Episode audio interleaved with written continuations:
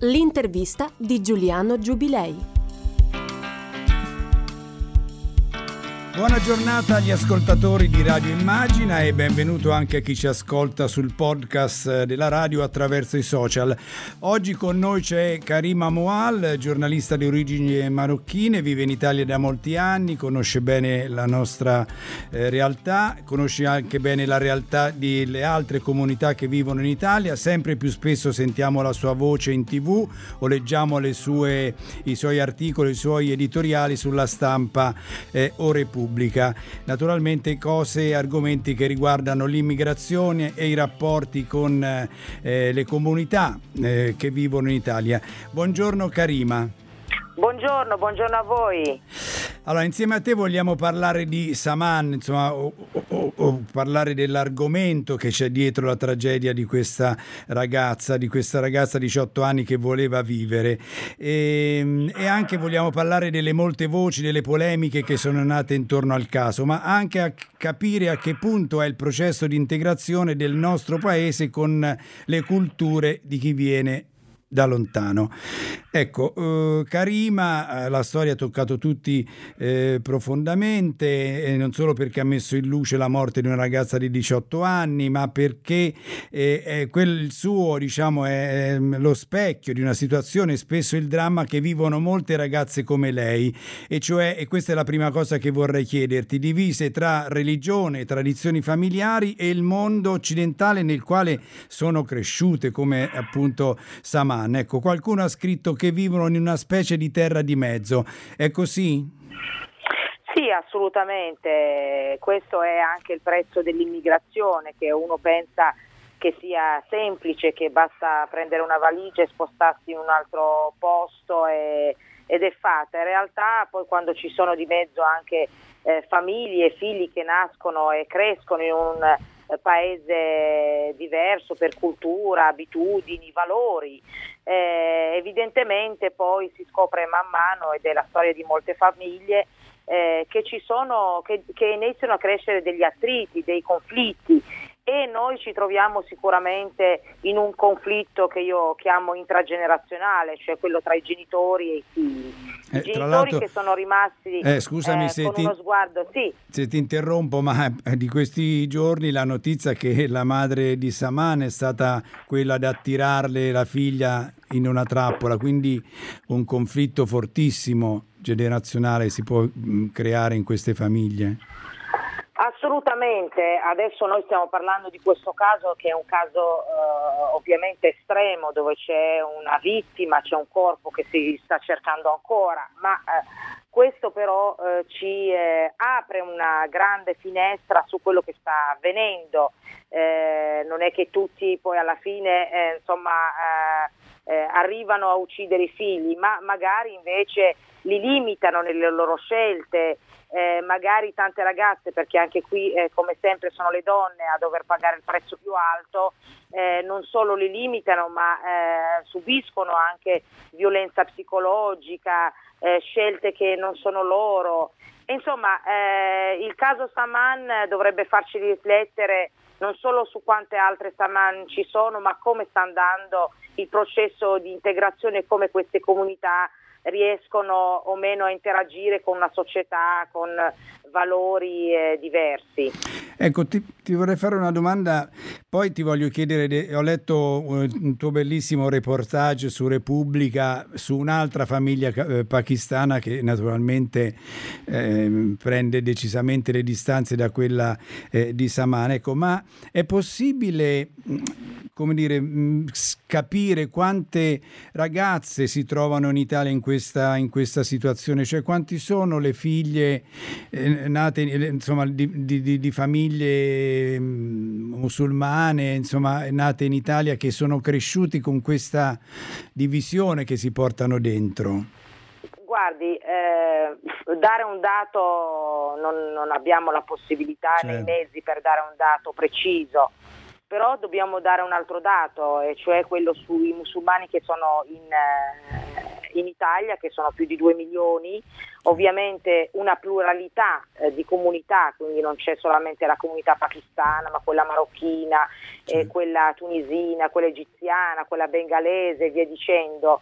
Comunità che al loro interno han, han, si portano dietro delle culture che sono più o meno eh, diciamo eh, più vicine o più lontane da quello che, di cui stiamo parlando e secondo me è centrale, cioè quello dei valori eh, che eh, riguardano il diritto delle donne, la loro uguaglianza rispetto a agli uomini, i diritti civili, eh, il rispetto dei diritti umani e, e, e via dicendo, e il diritto anche dell'infanzia.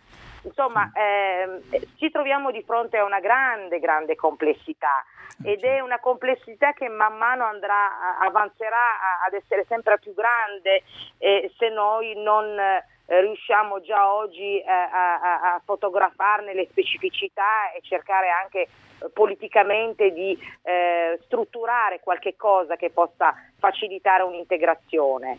Certo. Ecco, eh, questo io dico, eh, non, non, posso dare un numero, ma sicuramente non sono poche, stanno facendo anche le loro battaglie eh, silenziosamente, tante riescono, danno, riescono anche eh, in quel processo che io chiamo rieducazione anche dei genitori, eh, eh, questo eh, racconto che io faccio su Repubblica. Eh, infatti di quello ti stavo, per, ti stavo, per, chiedere, eh. perché lì c'è una famiglia che ovviamente respinge quelle soluzioni estreme, ma dove il peso della famiglia, cioè, ed, è, ed, è, ovvio che è la stra, grandissima maggioranza, maggioranza ma no, su questo non abbiamo dubbi. Stiamo parlando di genitori cioè, carnefici, cioè, attenzione, appunto, non cadiamo in questa trappola. Sì, Noi, non c'è dubbio. Sul caso Saman è un caso estremo, specifico, non, così come questo questo caso ci sono stati altri in questi ultimi vent'anni, Hina Salem, Sana Dafani, Sana Shima, sì, sì. che un'altra ancora, l'altra mamma che è morta invece di Noscen per difendere la figlia dieci anni fa, non so se ve la ricordate, certo. presa a pietrate sempre dal padre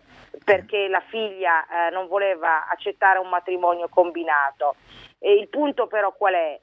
Che c'è qualcosa che si sta muovendo, sì. c'è eh, qualcosa che si sta muovendo e noi non possiamo oh, girare le spalle dall'altra parte. C'è un processo di emancipazione di, eh, che, che, che, che, è segnato anche da conflitti dentro le case, che comunque le loro mura sono attaccate alle nostre, non è che se chiude un papà pakistano piuttosto che marocchino la porta di casa vuol dire che noi dobbiamo lavarcene le mani, no? Sì. E, e, poi sono figlie e figli nelle scuole che vanno con i nostri figli. La famiglia di Afzal però è molto importante e interessante raccontarla perché racconta al meglio quello che è il processo. Tu Io stai parlando de, del tuo reportage in questo momento. Eh? Esatto, eh? di sì, Repubblica. No, eh, sì. Esatto, perché eh, loro, i figli, tra l'altro con questo accento bresciano, perfettamente integrati, ma allo stesso tempo consapevoli delle loro origini pakistane. E infatti in quel racconto c'è il figlio che fa le traduzioni al papà e alla mamma e ci spiega. C'è una, un, un, un, io veramente ho visto anche con grande tenerezza questo, questa mano che i figli danno ai genitori e i genitori allo stesso tempo si fanno guidare. Ecco, noi dobbiamo riuscire a, a far sì che eh, queste famiglie riescono a farsi guidare, che ci sia poi un'integrazione pacificata, che non sia uno scontro, uno sfregio, un, un, un delitto. Ecco, questa è la nostra sfida. Eh, senti, io penso che articoli e reportage come quello che hai fatto tu son, siano utilissimi e non ti, non ti, voglio così fare i complimenti gratuitamente, ma no, perché... Figurati, no, no, ma il problema è che noi, il, il, il, problema degli italiani, diciamo, rispetto a queste comunità, è che ci vivono accanto, ma non le conosciamo, cioè non sappiamo quali sono i, veramente i rapporti all'interno della famiglia, quante di loro, che conflitto appunto come hai raccontato, raccontato tu, c'è il loro interno, quanto, eh, che sforzi fanno per esempio persone esatto, che vengono esatto. da, eh, da, da, zone rurali del Pakistan ad accettare e, e, capire come si vive in un paese come il nostro, la necessità di eh, accettare le leggi, accettare i costumi di un altro paese, insomma, quindi il problema è che ci vivono accanto ma spesso non li conosciamo, quindi tutto quello che serve a conoscere di più queste realtà penso che sia, che sia indispensabile. Sì, guarda, io penso che ci siano almeno due problemi. Da una parte la narrativa. Eh, la narrativa purtroppo italiana, narrativa che parlo dei media, giornali, eh, purtroppo non, non, rispecchia quella che è la realtà, cioè sì. questa, queste comunità.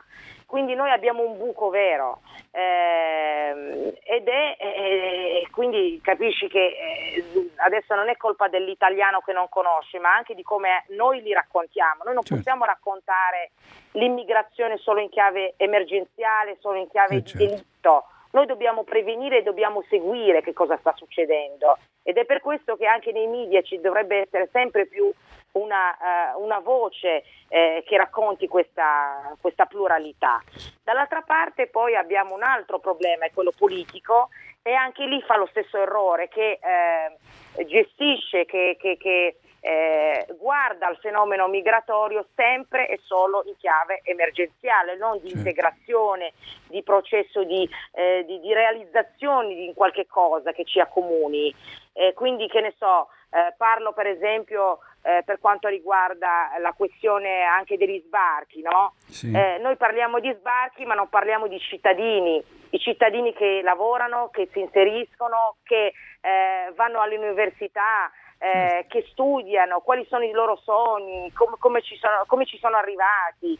Noi abbiamo eh, una grandissima, e non voglio abusare di una, di una, parola, ma è la verità, una grande risorsa che è quella del, dell'immigrazione e, e abbiamo, e, ed è una risorsa che negli ultimi eh, 30 anni ha fatto dei, un percorso enorme di integrazione eh, nella società così come ne, nell'economia ma che purtroppo invece non, non, non riesce ad essere riconosciuta. Abbiamo seconde generazioni che non vengono riconosciuti dal, dalla politica eh sì. E capisce bene che in questo processo è facile poi perdere qualcuno per strada, è facile che una volta che nasci, cresci in un paese e poi comunque con le leggi non vieni riconosciuto, eh, eh, ti senti comunque solo, ti senti che forse è meglio tornare indietro e non fare quel passo avanti. Certo, senti, tu sei arrivata in Italia all'inizio degli anni, nei primi anni 90 se non ricordo male,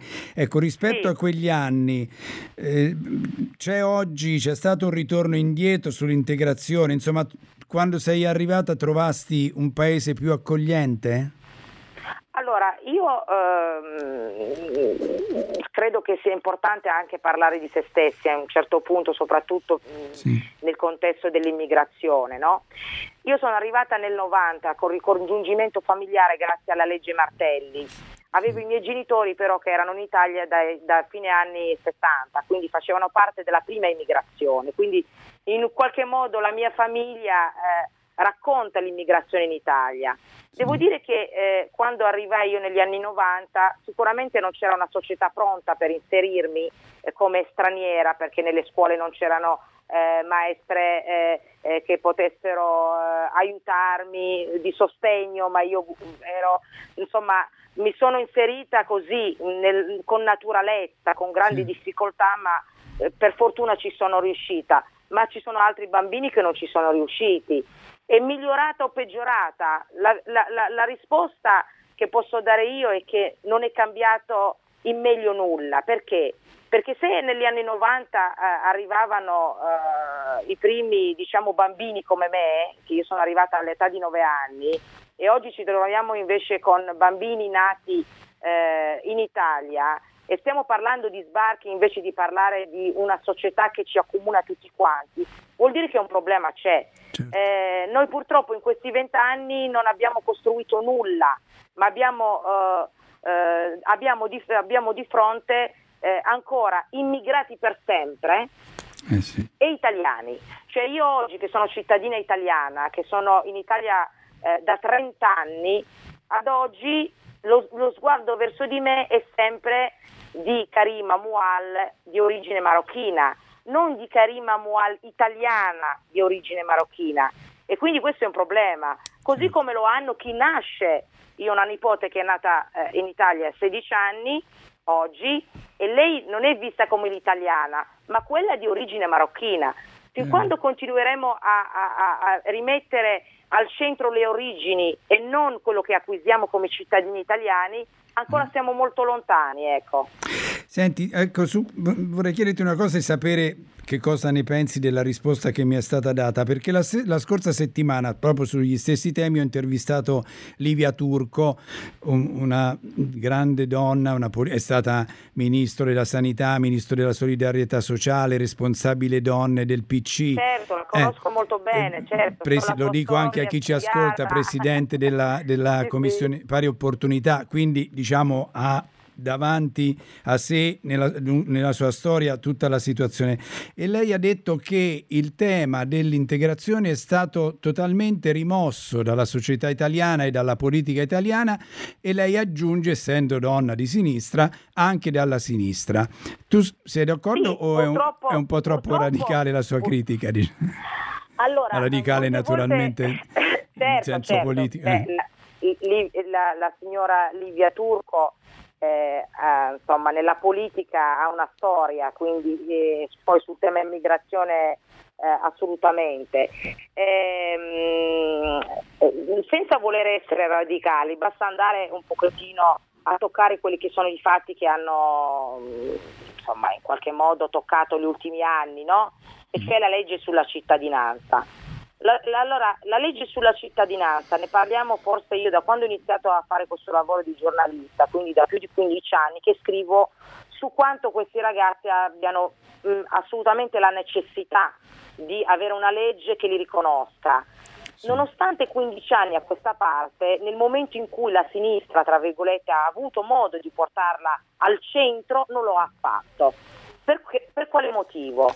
Per paura di perdere consensi, per paura che Salvini piuttosto che Meloni oggi eh, insomma, cerchino di, di, di, di portare eh, il, il loro, eh, sul, loro, no, sul, loro, campo tematiche eh, che invece sono divis- divisive. Eh, ma questo non può essere, cioè, non, non, non, può essere questo il gioco, perché se eh, la sinistra è attenta a quelli che sono i diritti, una delle vere battaglie da fare è quella dell'integrazione ed è, e, e quella sulla cittadinanza è centrale.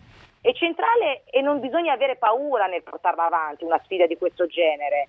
Anzi, bisognerebbe portarla ancora con più forza perché è una sfida che riguarda il futuro, eh sì. perché è una sfida che non riguarda solo i migranti ma riguarda una società italiana eh, multietnica perché eh, comunque al suo interno ci saranno sempre più persone che eh, provengono da paesi diversi, ma italiana. Cioè noi, non, noi qui non è che vogliamo eh, pensare a una società multietnica divisa in eh, pakistano, marocchino, bengalese piuttosto che egiziano. Noi stiamo mm, mm, costruendo una società italiana su quali valori, su quali valori dei diritti, di quelli che sono poi anche i doveri, e, e, e, e, quindi io non riesco a capire e sinceramente sono stata anche un po' eh, imbarazzata eh, eh, in questi ultimi anni nel vedere che eh, questi argomenti eh, non vengano con più forza mm-hmm. portati avanti con, con, non, non, sul tema degli sbarchi ma sul tema dell'integrazione. Abbiamo tante storie belle e positive eh, perché non le raccontiamo? Perché non ci facciamo forza di quelli e invece eh, lasciamo che la narrativa venga fatta da altri e su, solo sugli sbarchi e sulla criminalità che rimangono veramente una cifra molto molto minima rispetto a tutto quello che è il valore aggiunto che dà eh, questa umanità che abbiamo in Italia. E a proposito di questo, Letta ha, ha, ha, di nuovo proposto la legge sullo Ius Soli, ma eh, non è che sia stata accettata con entusiasmo. No? La destra fa, fa, le barricate, però insomma, in generale si ha, perce- si ha l'impressione che non, si, non, venga percepita come una urgenza. Una, una priorità, ma, certo, ma la destra eh, fa, le sue, fa la destra, certo. fa le certo. sue barricate. Il problema è che la sinistra dovrebbe fare la sinistra. La destra eh, continuerà perché eh, vede che questo argomento eh, porta in qualche modo, è un argomento divisivo. Eh, però il problema è che noi non possiamo, cioè eh, noi in generale la sinistra non, non, può diventare il braccio no? armato sì. della destra, assecondando alcune eh, eh, iniziative o alcune idee. Eh, sicuramente non è, non è contenta, eh, anche se sbaglia secondo me perché è miope, eh, politicamente miope eh, contrastare una legge di riconoscimento dell'integrazione perché qui tra l'altro non si regala nulla a nessuno. Sì, sì. Beh, ma il PD, mi, destra... mi, pare di, che il PD ci creda nel, in questa legge nel suo complesso, magari ecco è è quello che c'è intorno nella società, ecco che...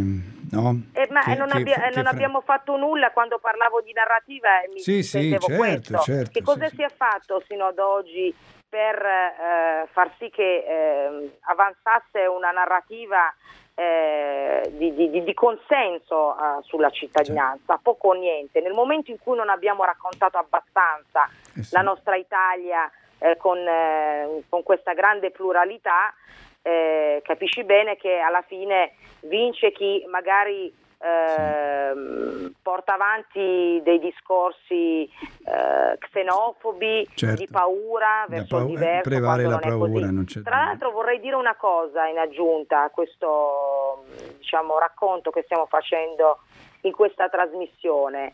La destra dice che eh, si, la, si, regalerà la cittadinanza eh, agli immigrati, a chi sbarca. Anche la destra ha difficoltà e quindi è lì che bisogna cercare di smontare questa narrativa perché lo sappiamo benissimo che non si regala nulla a nessuno certo. e che vengono invece riconosciute eh, eh, persone che nascono e crescono in Italia, che dovrebbero anzi, la stessa destra dovrebbe dire benvenga, dato che loro non, non regalano nulla a nessuno, certo. e sanno benissimo, però siccome lo sbarco, siccome eh, eh, eh questa, questa, eh, diciamo, questi barconi che arrivano con gli immigrati disperati sono sono forti, vengono eh, descritti come un'invasione, mettendoci insieme anche che, piccoli eh, atti di criminalità. Eh, quindi loro, la loro narrativa eh, di fake news la, la, la, l'hanno costruita e continuano a costruirla. Certo. Cosa si fa dall'altra parte? Come si fa a ricostruire invece quella che è la verità e che è la maggioranza? È su questo che bisogna discutere. E dopodiché vedrai che sarà facile anche eh, far capire agli italiani quanto è necessario invece certo. eh, eh, dare la cittadinanza e lavorare per l'integrazione, perché poi cittadinanza senza integrazione è, è anche lì un errore eh, madornale, perché quella famiglia lì, la famiglia di Saman, è una famiglia che non voleva integrarsi. Eh sì, Ci sono quello. anche delle famiglie che scelgono di integrarsi e eh portano sì. avanti eh, il loro progetto indisturbati. Noi dobbiamo pensare anche questo, eh, che il valore dell'integrazione e di come portarla, cioè rispettando dei diritti e dei doveri, è centrale, altrimenti eh, sì si crea qualche cosa che poi non, non fa bene a nessuno. Ecco. Sì, appunto, poi nella vicenda di Saman, eh, insomma, più che oltre alla religione conta un'interpretazione fondamentalista della religione e anche insomma, dei, dei, dei costumi tradizionali che probabilmente sono superati anche in Pakistan. Insomma, c'è anche allora, da valutare questo, penso, no? Anche qui bisogna essere molto precisi allora, le, la lettura dell'Islam sappiamo che non è una lettura solo pacifica, lo sanno molto bene soprattutto i musulmani che vivono nei paesi islamici che si trovano a lottare con le interpretazioni eh, patriarcali, misogine e sì. integraliste. Quindi bisogna riconoscere e non stare sulla difensiva che dentro la casa dell'Islam ci sono dei problemi seri e questi problemi bisogna dichiararli, non bisogna avere paura di offendere, perché qui non si offende nessuno, qui in realtà eh, eh, eh, eh si, si, stende poi un velo di omertà che ci ammazza tutti quanti, lo dico da musulmana. Sì. Io eh, in questi eh, giorni che sto seguendo questo dibattito, e mi dispiace che alcuni eh, componenti, esponenti del, della sinistra hanno paura di questo. Non bisogna avere paura di questo, bisogna avere chiaro questo, che l'Islam è una pluralità e in questa pluralità c'è una parte marcia che eh, purtroppo eh, per quanto riguarda le donne limita il loro eh, processo di emancipazione e libertà. E questa cosa qui esiste e c'è in molti paesi musulmani ed è da condannare. Poi si trasferisce purtroppo anche nei paesi europei e anche sì. nel nostro paese che è quello italiano. Se non riusciamo a capire questo, noi non riusciremo mai a, sì. a, a, ad aiutare persone che arrivano qui e invece di avere una cornice democratica, una cornice di libertà, si ritrovano ad essere ancora chiusi perché c'è un relativismo che li ammazza. Li ammazza perché non riesce a liberarli. Questo è un problema eh, eh, reale che stiamo vivendo. Ci sì. sono delle persone che arrivano da paesi musulmani, anche molto avanzati e riformisti, parlo per esempio del Marocco, eh. dove invece arrivano in Italia e fanno tanti passi indietro e non passi avanti. Per quale eh, motivo eh, eh, succede questo? questo? Succede questo perché qui in Italia sì. non c'è, ripeto, c'è una lacuna gravissima sul riconoscimento delle comunità e sul riconoscimento degli Islam e quindi sì. lo si lascia fare e vince il più forte e chi è il più forte purtroppo eh, in questo momento sono più forti i conservatori eh, sì. che vengono eh, anche finanziati da paesi molto forti eh. e noi siamo lì che siamo degli spettatori. Non sì. possiamo più rimanere spettatori di questo processo, dobbiamo prendere in mano eh, eh, questa ehm, questo corso di, di, di, una storia che si sta costruendo e dobbiamo decidere aiutare chi eh, vuole inserirsi in, nel, in, un contesto di libertà, di democrazia, di rispetto dei diritti umani e, e, e quali sono i diritti civili. Questo dobbiamo fare. Senti, ecco, rispetto a questo, la comunità islamica, i responsabili intendo, hanno delle responsabilità perché i leader italiani sono moderati, anche loro li sentiamo spesso in televisione, ma cercano come dire, di favorire una crescita anche appunto della loro comunità rispetto ai, ai costumi, a parte la religione, ma i costumi familiari, per esempio sulla questione delicata dei matrimoni misti, non prendono una posizione forte, mi sembra di capire. Certo di che non prendono una eh. posizione. Allora, bisogna differenziare tra l'Islam organizzato fatto con le sue sigle eh, sì, e certo. i musulmani che sono degli individui, delle persone sì, che sì. vivono e fanno le loro singole battaglie. L'Islam organizzato purtroppo oggi in Italia eh, è un Islam che sì, mm, fa qualche passo in avanti ma anche cento indietro, parlo per esempio dell'UCOI. dell'UCOI eh, sì. Io qualche eh, giorno fa ho avuto un dibattito con il presidente dell'UCOI, Assin Lafram, in diretta a Carta Bianca, dove eh, lì facevo delle domande molto chiare. Noi abbiamo parlato di Saman Abbas, che è stata uccisa, eh, molto probabilmente dei suoi genitori perché voleva essere libera, eh, perché a quanto pare però anche dai verbali e della testimonianza del fratello non era una buona musulmana. Allora io sono andata eh, oltre e sono andata ad approfondire i punti cruciali. Noi sappiamo per esempio che nella eh, maggior parte dei paesi musulmani c'è un'interpretazione che dice che le donne musulmane non possono sposare uomini non musulmani. Allora, capite bene che in un contesto occidentale dove le ragazze musulmane si troveranno più eh, certo. diciamo, nelle occasioni di eh, conoscere ragazzi anche non musulmani e potrebbero anche innamorarsi, qui ci vuole una, eh, eh una, un, un, una risposta da parte dello, del, della comunità musulmana. Certo. Che cosa ne pensa la comunità musulmana di questo? Così, così come cosa ne pensa dell'apostasia, no? Certo. Perché eh, eh, nel verbale eh, ehm, il fratello dice che lei non era una bu- buona musulmana, quindi poteva essere eh, uccisa. Sappiamo che nei paesi musulmani l'apostasia viene eh, non solo denunciata, ma è anche un crimine, ci sono persone che vengono ammazzate sì. per apostasia. Che cosa ne pensa l'Islam italiano di questo? Così cosa ne pensa della poligamia? Così come eh, cosa ne pensa di molti altri argomenti come l'omosessualità? Eh, immagino. Allora, queste sono le sfide di un Islam, eh, di un Islam eh, eh italiano. Non fare una fatua per dire l'ovvio, e cioè che eh, l'Islam eh, non dice che bisogna ammazzare le figlie se rifiutano un matrimonio combinato. Lo so molto bene che nel Corano non c'è, ma so molto bene, lo sanno tanto i musulmani, le musulmane che fanno la loro battaglia, che c'è una lettura patriarcale che è la maggioranza e quindi bisogna togliere da mezzo questa lettura. E quindi Yassila Fram che è dell'UCOI e tutto l'Islam organizzato deve rispondere a queste domande. E infatti eh, stranamente si era irritato nella trasmissione di Bianca Berlinguer e non ha risposto a queste domande che gli ho fatto. A, a, a, quindi il dibattito della sinistra, la destra, la società civile italiana deve puntare, riflettere su, questo, su questi temi perché sono questi che cambieranno la società del futuro e sono e quelli che interessano le alle ragazze e ai giovani musulmani in Italia. Certo, è quello che interessano anche il resto della società italiana, insomma, oltretutto. Assolutamente, perché... eh, siamo, vi, viviamo nella società italiana, chi certo. fa politica dovrebbe riflettere su questo, chi eh. ascolta e eh, insomma ha a cuore eh, la propria società nella quale vive dovrebbe insomma avere ben chiaro quello che sta succedendo.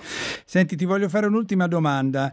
Nel mondo femminista italiano, eh, che in genere ha, una forte considerazione insomma, delle posizioni che prende, insomma, è, scattato, è scattata una riflessione molto profonda, quasi l'ammissione di una specie di senso di colpa. Anche noi ha detto qualcuna, soffriamo di un razzismo sottile nei confronti, per esempio, di questa ragazza che insomma, ha pagato con la vita la, scel- la, la scelta di dire di no a un matrimonio combinato. Hai anche tu questa impressione che sia... Insomma, Ma io sia...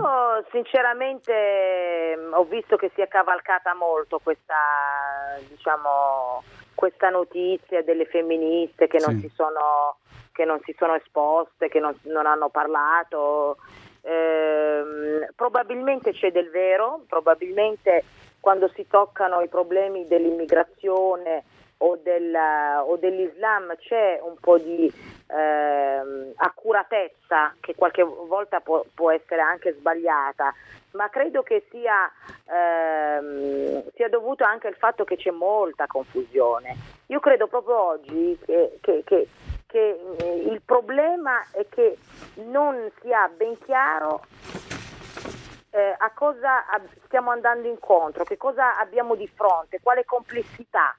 E quindi per non sbagliare uno rimane in difesa, uno non parla, uno non denuncia. E questo però non, non va assolutamente bene, non è, non è, neanche più accettabile oggi nel 2021 con una appunto generazione che è cresciuta. Adesso è, è, è, bisogna studiare, ecco, bisogna studiare, sì, bisogna sì. interrogarsi, bisogna capire nel profondo che cosa sta succedendo e che, che risposte dobbiamo dare. Certo, sì, perché anche loro, insomma, riflettono sul fatto che si indignano per cose magari gravi, ma comunque infinitamente minori, diciamo, come portata rispetto eh, appunto a quello che è successo a Saman, e invece no, hanno stentato a, a, trovare una voce, delle cose da dire su, sulla vicenda questo, di questa ragazza. E questo, e questo è vero, e questo è vero perché si cade sempre nella, nell'altra trappola. Cioè, la questione di Saman, la questione di Saman eh, doveva essere assolutamente centrale da, sì. da, insomma, da prendere eh, da parte delle femministe per parlare di un argomento più allargato. Il problema è che si ha paura, è come il tema dell'immigrazione di cui abbiamo parlato sì. oggi. Eh, l'immigrazione non fai lo ius soli perché hai paura di perdere voti. Eh, sul tema dell'Islam hai paura di passare poi per islamofobo. Eh, no, ma non è possibile, questa è una vera trappola. Cioè, sì. bisogna costruire qualcosa di diverso e, e question- nel costruirlo bisogna essere anche molto duri e onesti perché eh, non è sempre tutto nero e bianco, ci sono delle sfumature, bisogna saperle eh, riconoscere e bisogna saperle interpretare e rispondere. E questo caso ha dimostrato che purtroppo non avevamo tutti questi tre elementi.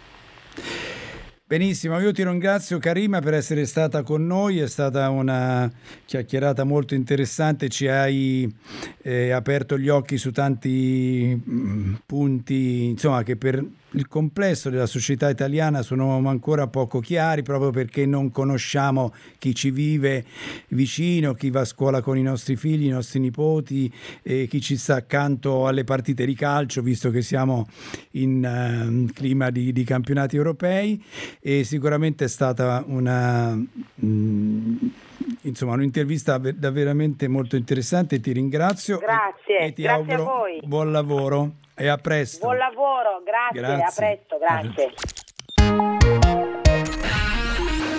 Radio Immagina